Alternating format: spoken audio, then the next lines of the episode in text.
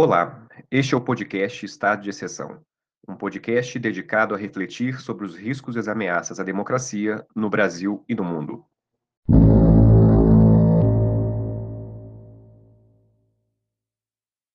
Em 2022, o Brasil completa 200 anos de sua independência. Para celebrar o bicentenário, o podcast Estado de Exceção apresenta uma série especial de episódios mensais sobre seis grandes momentos políticos de nossa história, com reflexões de especialistas sobre suas características e sobre o que havia de autoritário e de democrático em cada um desses momentos.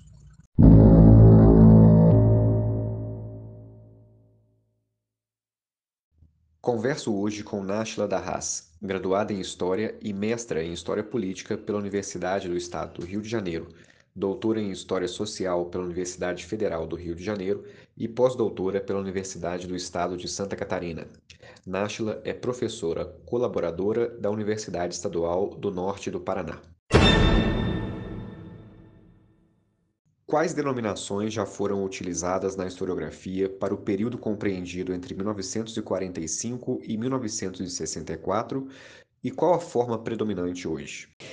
Bom, a, a, história das denominações desse período tem a ver com diferentes momentos da historiografia brasileira, claro, no que diz respeito ao próprio campo, né, as pesquisas, escopos teórico-metodológicos, fontes mas também muito importante em relação ao estatuto público, à discussão pública, política da democracia, da democracia liberal e da ditadura, né? no espaço público, na arena política e como demanda social.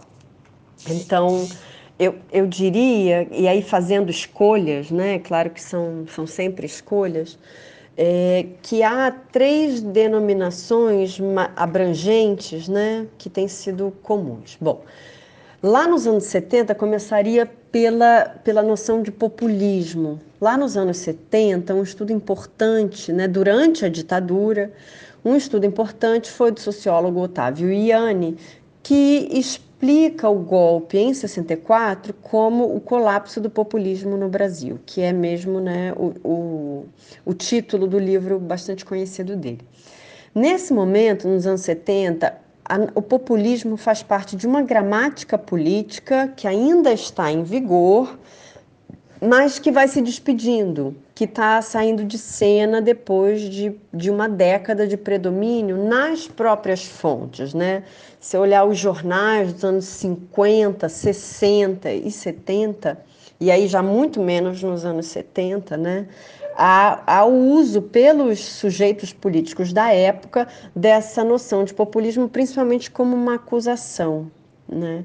Então, esse período de 45 a 64 foi chamado de democracia populista ou de república populista, estabelecendo-se um padrão de exercício político caracterizado pela conciliação de interesses de classes, né? Conciliação de interesses de classes em benefício de um binômio, sim, muito predominante durante todo o período que é a industrialização e o desenvolvimento.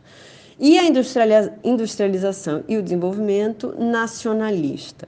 A própria expressão colapso né, tem a ver com essa desestruturação interna, com esse é, esse desmonte interno, né? Coisa que colapsa.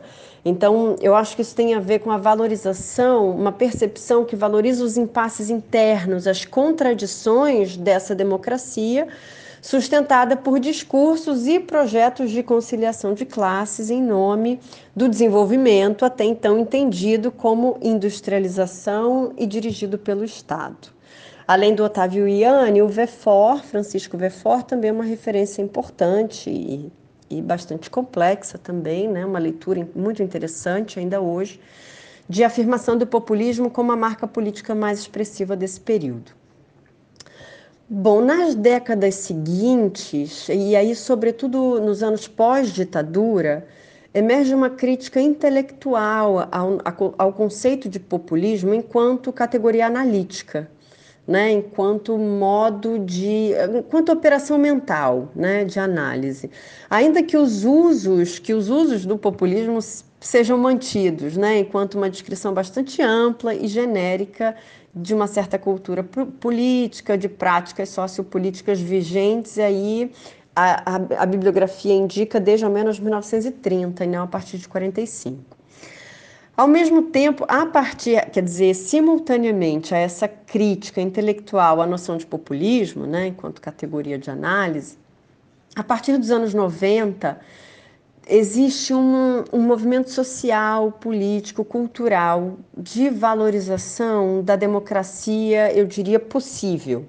Né, que parte das vítimas da ditadura, que parte dos setores conservadores que participam da transição e também de uma política mais ampla e global de direitos humanos, né? a democracia possível. E é possível dizer, então, que isso tudo converge para uma percepção do período entre 45 e 64 como um momento né, que oscila entre, ora, é visto como um momento de radicalização política, né, sobretudo no final, ali durante o governo João Goulart, entre 61 e 64, hora de uma experiência democrática, de emergência de vários projetos à esquerda, de reformismo, né? E então uma experiência democrática que aparece na historiografia como nacional estatista, nacional reformista, desenvolvimentista, industrializante. Né? Então, essa noção de experiência democrática, de período democrático, é, oscila entre essas caracterizações. Né? Duas referências importantes, me parece aí, são com, com, com diferenças entre si, são Daniel Arão Reis e o Jorge Ferreira. É claro que, que de uma leitura marcadamente conservadora, né, em seus vários matizes, que também existem, evidentemente, entre as direitas, permanece desde a ditadura e talvez até os dias de hoje uma abordagem do período como de uma república sindicalista, né, nessa né, nessa leitura da emergência dos variados projetos à esquerda, sempre como vertentes determinadas pelo socialismo soviético e cubano. Essa, eu diria, é uma leitura que a gente encontra nas fontes de época, né? então, ali durante a ditadura e antes, né? e antes do golpe, fontes de época à direita, né? e que são alimentadas principalmente pelos setores que participaram né, da conspiração golpista e, e, que são alimentadas e reproduzidas como um fantasma mesmo, né, sem reproduzidas sem uma perspectiva crítica, analítica ou de memória. Bom, mais, recent, mais recentemente, é, a nomenclatura Quarta República, o que é muito curioso, a nomenclatura, a nomenclatura Quarta República, que até então era utilizada para tratar do período ditatorial de 64 a 85, seguido pela chamada Nova República, passou a circular principalmente nas mídias digitais para se referir a esse período de 45 a 64. Nessa interpretação, a Primeira República iria do golpe republicano, né, até o golpe de Getúlio Vargas, então de 1889 até 1930. A Segunda República seria constituída por parte da chamada Era Vargas, de 1930 até a ditadura varguista do Estado Novo, entre 37 e 45, quando se iniciaria a Quarta República até 64. Eu considero que essa nomenclatura toma por base um republicanismo oco, né? tomando as palavras da professora Heloise Starling, que atravessa ileso democracias, ditaduras, autoritarismos e dilui as características mais perversas, mais violentas dessas experiências em uma leitura de indistinção, né? repúblicas esvaziadas, é claro, uma, uma, uma percepção de república completamente esvaziada é, de sentido republicano, democratizante e de projetos políticos. Né? Quando você me pergunta qual denominação pre, pre, predomina hoje, eu fiquei pensando, eu, te, eu, teria que te devolver perguntando onde, predomina onde, né? na historiografia, no senso comum desse aparato instrumentalizado das bolhas digitais, nos livros didáticos, porque essas nomenclaturas estão em disputa, né? ainda hoje porque os seus sentidos mais democratizantes estão sendo ameaçados, estão sendo lidos de maneira negacionista, de maneira reacionária, e porque eles também não se inscreveram cultural e socialmente de forma enraizada. Quais as características desse período que o melhor definem? É muito difícil definir um período é, de, de, entre 45 e 64 que passa, que não é um período homogêneo né? Passa por várias oscilações, enfim. E porque também é um período que tem sido objeto de, mu de muitas releituras, né? Já tem um, um, volume de obras publicadas bastante grande e complexo e continua sendo relido e reinterpretado exatamente por conta dessa potência né, inventiva, dessa essa potência criativa e de mobilização de projetos né, que, que marca o período e que também foi interrompida. Né, também por isso, porque todo esse movimento foi interrompido, frustrado, eliminado, perseguido, né, é, perseguido inclusive é, do ponto de vista das ideias, né, depois, né, depois da eliminação física de muitos seus protagonistas, sujeitos históricos, é, essas ideias também foram perseguidas. Então, é um, um campo potente de, de interpretação ainda hoje. Bom, eu vou selecionar três, três elementos, tá? Para não ficar muito grande e nem chato. O primeiro é evidente e incontornável, que é o condicion a condicionante externa à Guerra Fria, né? a localização do Brasil numa zona de disputa global de interesses, ou seja, um momento de grandes expectativas né, que vão caracterizar um universo social, político, cultural, jurídico, psíquico, muito específico, né, tanto do ponto de vista dos sujeitos quanto do coletivo, da sociedade. Né, relacionado a um horizonte de mudanças, portanto, de grandes transformações socioeconômicas associadas aos ideários e instituições do capitalismo e do socialismo. O segundo elemento seria é, a emergência de projetos à esquerda. Né? E é claro que eu vou falar disso, porque é, esses projetos, como eu, como eu falei, foram interrompidos, eliminados, perseguidos, mas também porque esse é um, um momento, essa é uma singularidade do período, não é só uma característica. Né, é uma singularidade importante desse período, emergência de projetos à esquerda com variados graus de participação política, e de inclusão social das classes trabalhadoras, alguns dos quais, alguns desses projetos e movimentos protagonizados pelos próprios trabalhadores e trabalhadoras, né? como era o caso das ligas camponesas, também já bastante estudada na historiografia, com obras importantes.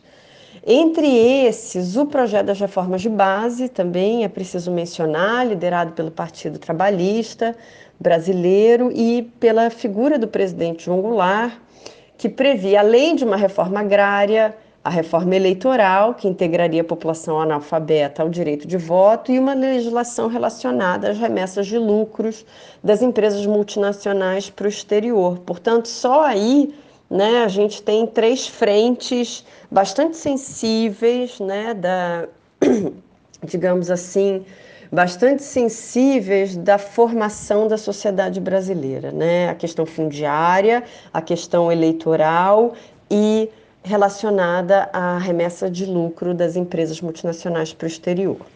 Bom, havia ainda organizações socialistas, de fato, né, já desde 1961, que produziram uma imensa literatura revolucionária de um poder crítico bastante agudo e de interpretação histórica, né? quase com uma obsessão por compreender as especificidades da realidade brasileira é, e das possibilidades também de transformação.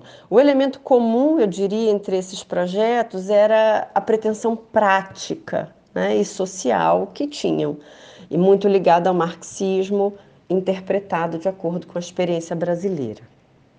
É, um, e o terceiro elemento, cada um desses rende, né, rende uma história própria. mas, para resumir, por fim, um certo consenso entre os movimentos e partidos políticos e entre a intelectualidade que se misturavam, né? Intelectuais eram líderes da militância e, e vice-versa, em torno da questão desenvolvimento-subdesenvolvimento tanto como um diagnóstico histórico, quanto em relação a uma, uma, expectativa de futuro, às alternativas de sociedade, aos projetos de nação.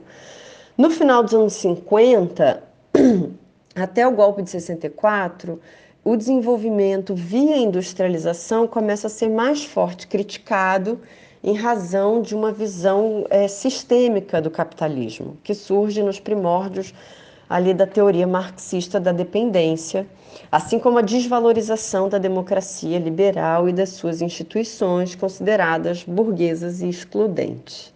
Bem resumido, eu destacaria esses três elementos. O que havia de autoritário e de democrático nesse período?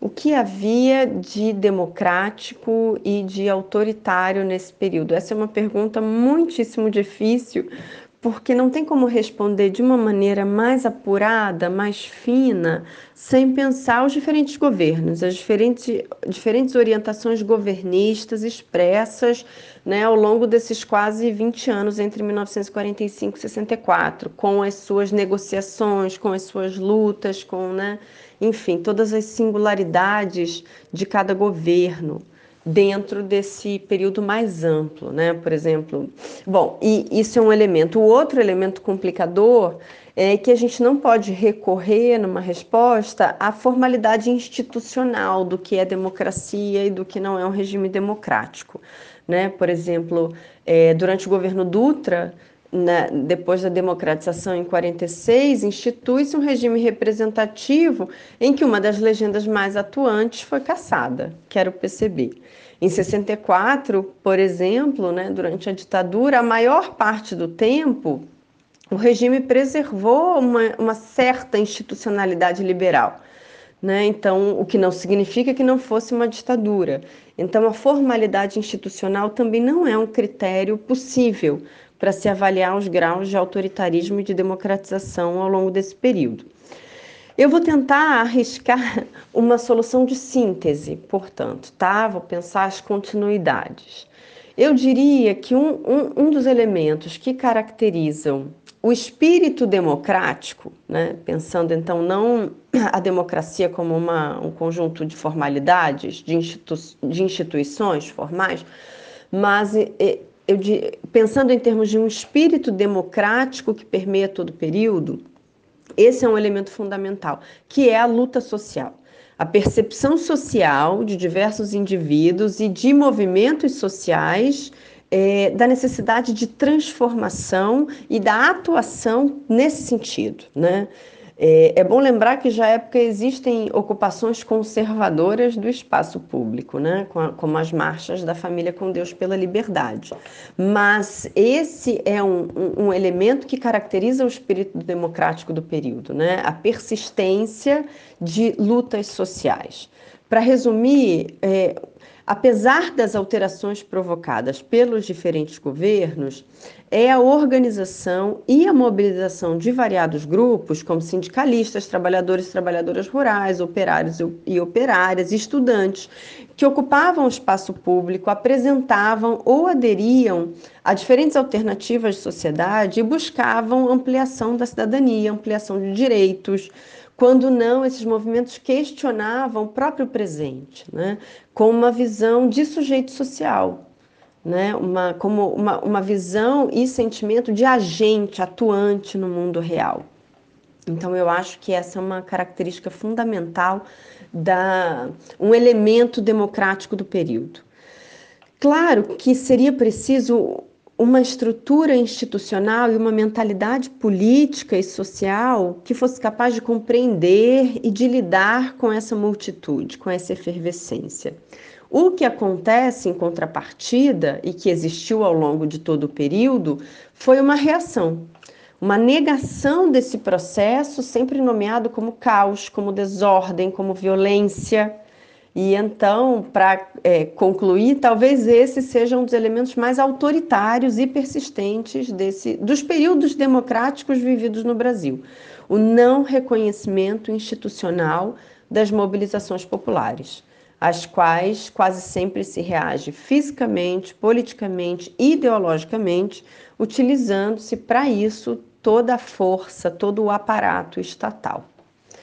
Isso para não falar, claro, dos autoritarismos próprios de uma história do liberalismo brasileiro, né? que aí é outro, outro capítulo, como, por exemplo, a manutenção de uma desigualdade social monumental, colossal. Quais legados ou quais aprendizados esse interregno democrático deixou para a história do país? Bom, eu diria que é a reflexão contínua, permanente sobre o período que permite é, novas, novos legados. Né? Todos os dias, cada reflexão traz novas possibilidades, novas maneiras de compreender esse passado recente significam também novas aprendizagens, a partir dele, novos imaginários políticos, sociais, econômicos, a partir dele, né? Bom, eu, eu, eu vou então é, apresentar aqui alguns, alguns elementos que são também escolhas entre um oceano de possibilidades. A primeira, o primeiro, a primeira questão então seriam as disputas em torno do sentido da palavra democracia. Né? Vários grupos ao longo dessas, duas, dessas quase duas décadas, as direitas e as esquerdas, é, disputaram os sentidos da palavra democracia né, num processo que se mantém até hoje. Então, com isso significa, de certa forma, que a democracia não é um fim, não existe uma democracia finda, pronta e acabada e concluída. É sempre um processo, um processo de democratização, é sempre uma luta, né? E essa luta é constante. Então, a democracia é entendida mais como um meio, um processo e uma luta do que um fim. Né? Esse seria um ponto. O segundo, a fragilidade da institucionalidade política representativa, né, tal como ela vem sendo posta desde pelo menos é, 1946.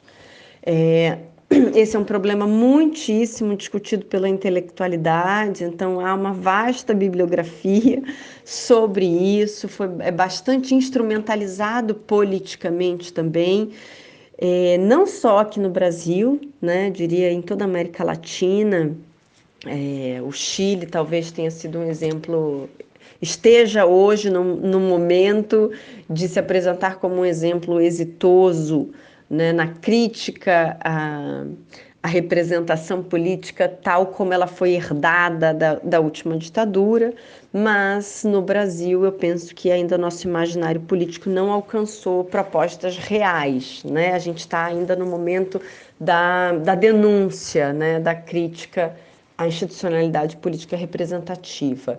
Mas essa crítica tem uma história e ela tem um capítulo muitíssimo importante entre 46 e 64. Terceiro ponto, a vulnerabilidade social diante do apego às chamadas lideranças carismáticas, né? que ao longo desse período e de outros vão colonizar sujeitos políticos, né? vão encerrar as suas possibilidades criativas e de agenciamento, né? de, de existência enquanto sujeito. Eu não sei se cabe aqui, mas eu vou dar um exemplo esses dias eu estava viajando de ônibus e um sujeito do meu lado, é, falando de, de, política, das suas opções políticas, ele disse: Eu sou, e falou o nome de um, de um líder político, né? Eu sou Fulano, mas. E aí fez várias críticas ao Fulano.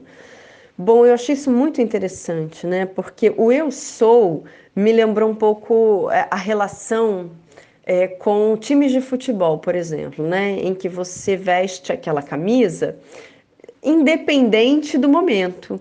Né? O time ganha, o time perde, melhora, piora, tem né, várias idas e vindas, mas você não deixa de torcer, de ser parte daquele time. Então, é, isso é uma, uma relação não só afetiva, mas também incondicional Né? E eu acho que um pouco isso representa um tanto dessa vulnerabilidade do sujeito diante das chamadas lideranças carismáticas. Né? Não sei se consegui exemplificar. E bom, o último elemento, é, e talvez um elemento que eu considero muito importante, que a gente tem, então, como uma, uma espécie de aprendizagem constante a partir da reflexão do período entre 46 e 64, é, é que um dos recursos mais utilizados historicamente na história das experiências democráticas brasileiras para arrefecer o sentimento de potência, de sujeito e de radicalidade à esquerda e das esquerdas tem sido a negação a negação completa da relação entre violência e política. Sempre a, a, essa relação à esquerda ela é sempre negada e rebaixada enquanto alguma coisa fora da ordem, fora da ordem democrática. E, de certa forma, isso representa uma negação da política como conflito, a utilização de um recurso. É, ao exercício político que nega o conflito como forma de rebaixar a potência atuante e criativa dos vários grupos à esquerda é, que nós tivemos aí entre, entre 46 e 64.